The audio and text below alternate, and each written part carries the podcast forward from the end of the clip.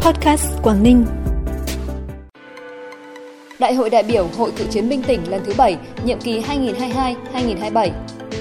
Quảng Ninh hơn 74.000 lượt hộ thoát nghèo từ nguồn vốn chính sách xã hội. 9 tháng đầu năm, Quảng Ninh phát hiện và xử lý 477 trường hợp vi phạm hoạt động khai thác hải sản bất hợp pháp là những thông tin đáng chú ý sẽ có trong bản tin podcast tối nay 20 tháng 9. Sau đây là nội dung chi tiết. Thưa quý vị và các bạn, Ngày hôm nay, Đại hội đại biểu Hội Cựu chiến binh tỉnh lần thứ 7, nhiệm kỳ 2022-2027 đã chính thức khai mạc tại Trung tâm Tổ chức Hội nghị tỉnh, với sự tham gia của 259 đại biểu chính thức, đại diện cho hơn 56.000 hội viên cựu chiến binh toàn tỉnh.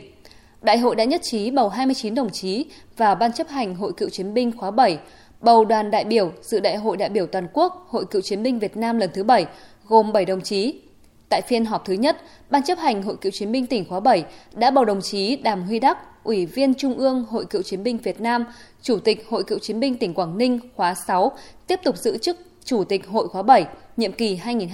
2022-2027. Sáng nay 20 tháng 9, đồng chí Nguyễn Thị Doan, nguyên Ủy viên Trung ương Đảng, nguyên Phó Chủ tịch nước, Chủ tịch Hội khuyến học Việt Nam cùng đoàn công tác Hội khuyến học Việt Nam đã thăm làm việc và trao 100 triệu đồng từ quỹ học bổng của Hội khuyến học Việt Nam cho học sinh nghèo vượt khó học giỏi của thị xã Quảng Yên. Phát biểu tại buổi làm việc, nguyên Phó Chủ tịch nước Nguyễn Thị Doan biểu dương tinh thần hiếu học, cách làm giáo dục rất bài bản của thị xã Quảng Yên, đồng thời mong muốn địa phương tiếp tục phát huy thành quả này để nhân rộng cách làm khuyến học khuyến tài, để giáo dục nhân tài, bồi dưỡng trí thức, từ đó phát triển kinh tế theo nghị quyết Đại hội Đảng bộ thị xã Quảng Yên đã đề ra. Cũng trong sáng nay, Ban dân vận tỉnh ủy phối hợp với trường đào tạo cán bộ Nguyễn Văn Cừ tổ chức khai giảng lớp bồi dưỡng nghiệp vụ công tác dân vận năm 2022.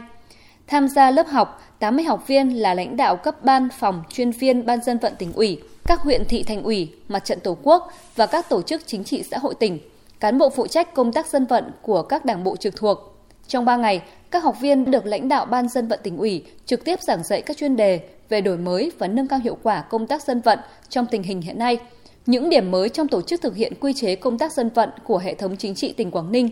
công tác dân vận trong thực hiện giải phóng mặt bằng, triển khai các dự án phát triển kinh tế xã hội trọng điểm của tỉnh, công tác dân vận tại vùng đồng bào dân tộc thiểu số và tôn giáo, đồng thời giảng viên và học viên sẽ chia sẻ, trao đổi kinh nghiệm về thực hiện mô hình dân vận khéo ở địa phương. Ngày hôm nay, Hội chữ thập đỏ tỉnh phối hợp với Tập đoàn Công nghiệp Than khoáng sản Việt Nam TKV tổ chức khánh thành và bàn giao nhà nhân đạo cho hộ gia đình bà Hoàng Thị Thái, 65 tuổi, ở thôn 1 xã Liên Hòa, thị xã Quảng Yên, là người khuyết tật ở một mình trong ngôi nhà cấp 4 có diện tích nhỏ hẹp và đang xuống cấp nghiêm trọng, không đảm bảo an toàn trước mùa mưa bão.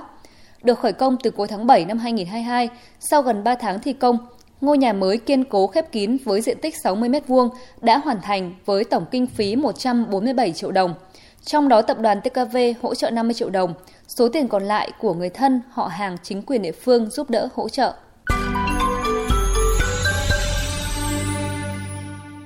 Bản tin tiếp tục với những thông tin đáng chú ý khác.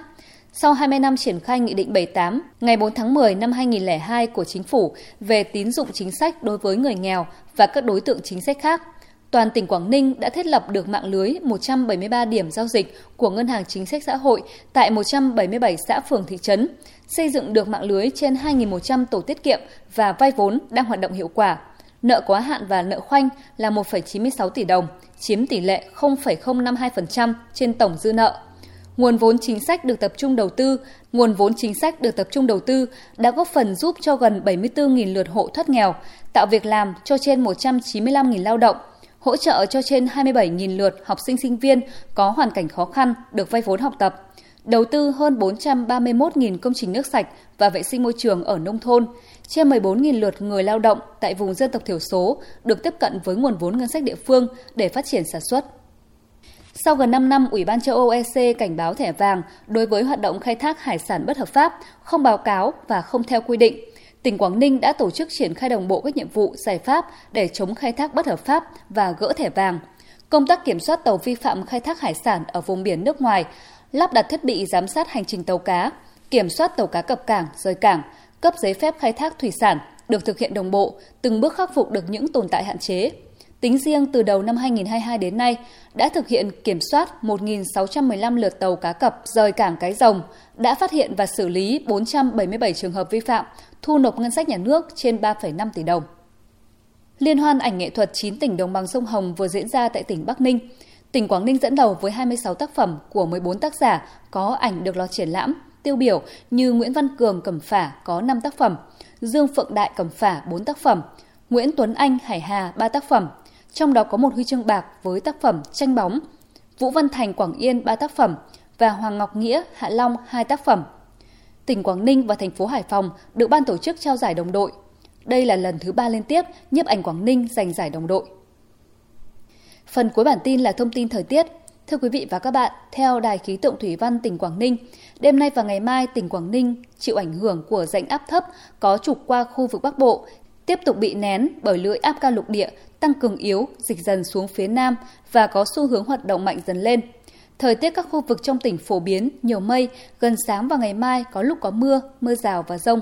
Nhiệt độ cao nhất 31 độ, thấp nhất 25 độ. Thông tin thời tiết đã khép lại bản tin podcast Quảng Ninh hôm nay. Cảm ơn quý vị và các bạn đã quan tâm đón nghe. Xin kính chào tạm biệt và hẹn gặp lại.